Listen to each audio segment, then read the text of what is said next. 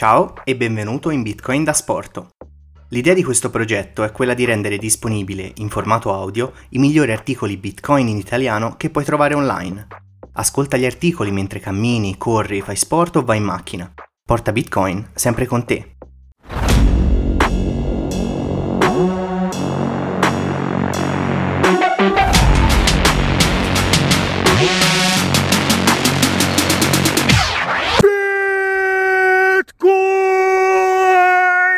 Da Asporto. Oggi leggerò un articolo di Emanuele Magrini, autore della newsletter Bitcoin Face e divulgatore Bitcoin, dal titolo La scoperta della moneta libera. Trovate i riferimenti nelle note dell'episodio. Ma partiamo. Cos'ha in comune Bitcoin con il fuoco, l'elettricità o l'antibiotico?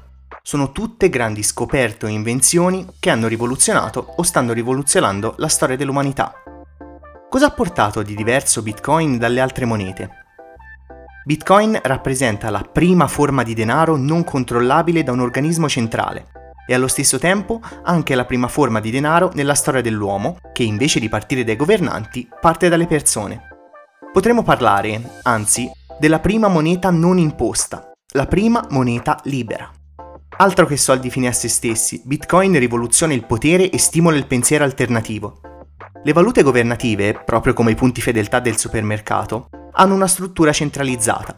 Vengono cioè gestite direttamente da un singolo ente o da un singolo ufficio, mentre tutti gli altri subiscono le decisioni di questi. Facciamo un esempio.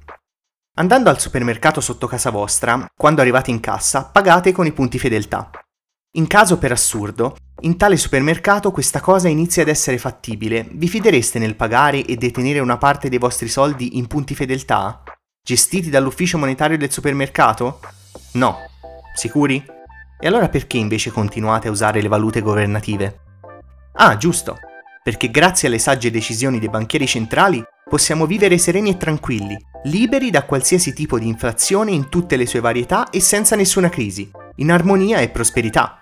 Favole a parte, Bitcoin è decentralizzato e distribuito, con una politica monetaria già stabilita al suo lancio e dove tutti gli attori in gioco hanno un interesse diretto e sono concordi nel mantenerla così per sempre. In Bitcoin ognuno è uguale agli altri, cosa che invece mi sembra leggermente differente nei sistemi finanziari tradizionali. Per alcuni bitcoiner, Bitcoin è semplicemente un passo naturale nell'evoluzione umana, proprio come lo sono state ad esempio l'invenzione del diritto romano o la rivoluzione francese. Se iniziamo a ragionare sull'evoluzione delle varie forme di governo, possiamo notare che a partire da una forma centralizzata, quale potevano essere gli imperi o le monarchie, si è poi andati verso una maggiore decentralizzazione e distribuzione del potere.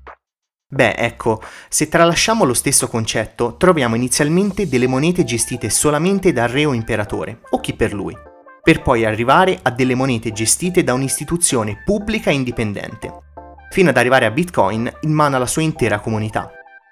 La moneta, e soprattutto la sua gestione, ha un peso non indifferente nelle economie. Avere quindi una moneta controllata da un ente centrale può anche essere un vantaggio per chi la utilizza, oppure può rivelarsi una tragedia, oppure può creare una catena di tragedie una dietro l'altra, tipo crisi per intenderci, con comunque sempre presente un ottimo mal di testa avvelenato, l'inflazione. Con Bitcoin cambiamo un po' le carte in tavola di questo gioco, perché tutti noi utilizzatori siamo anche i padroni di Bitcoin a tutti gli effetti siamo partecipanti attivi di questa rete monetaria globale. Ma, come accennavo inizialmente, non esistono privilegiati in Bitcoin, a differenza dei sistemi governativi attuali. Perfino i minatori sono dei semplici attori del network, che aderiscono alle stesse regole di tutti gli altri utilizzatori e che ricevono una ricompensa per il loro lavoro e il loro importante contributo alla sicurezza di Bitcoin. Ma non per questo si trovano ad avere alcun vantaggio di credito o altre cose del genere, Intendiamoci, in Bitcoin abbiamo poi numerose istituzioni, più o meno formali. Quello che proprio è assente è un coordinamento centrale con poteri illimitati su tutto il progetto, giusto per essere chiari.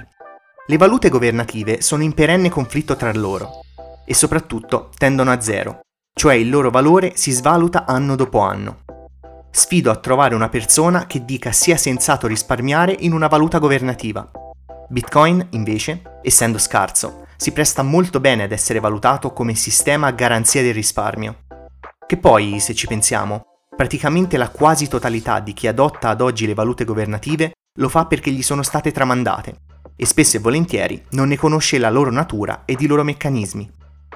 Al contrario, praticamente la totalità di chi adotta Bitcoin, escluso chi ci specula e basta, lo fa perché conosce sia le dinamiche tradizionali che l'ecosistema Bitcoin. Ah, ecco, eh, mi permetto di inserire una piccola voce fuori campo, o meglio una piccola ed innocente provocazione. Io personalmente sto ancora cercando, da qualche anno ormai, qualche scettico di Bitcoin che conosca bene sia il mondo delle valute governative sia il funzionamento di Bitcoin. Per adesso ancora non ho trovato nessuno. Per la stampa mainstream le valute governative sono quelle pubbliche, mentre Bitcoin invece è una moneta privata. E se invece vi dicessi che è esattamente l'opposto? Ragioniamoci un attimo insieme.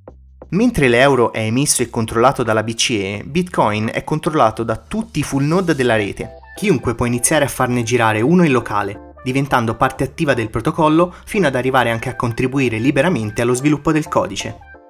Tutti questi discorsi sopracitati portano alla conclusione che vale davvero la pena conoscere e approfondire sempre di più il fenomeno Bitcoin. Le premesse ormai sembrano concluse e stanno lasciando spazio alle prime comunità che stanno applicando il Bitcoin standard, come per esempio Villaggio Bitcoin. La fase iniziale dell'adozione di Bitcoin è quasi conclusa. Da adesso in poi si fa sul serio. E non resta che stare a vedere da qui a 5 anni in quanti inizieranno a risparmiare in Bitcoin e in quanti inizieranno ad accettare Bitcoin come modalità di pagamento per le proprie merci e servizi. Grazie per aver ascoltato Bitcoin da Sporto. Se ti è piaciuto metti 5 stelle su Spotify e condividilo con i tuoi amici Bitcoiner, ma soprattutto no coiner. Per non perderti nuovi episodi seguici su Twitter agli handle CypherGatto e augmented underscore 1234. Alla prossima!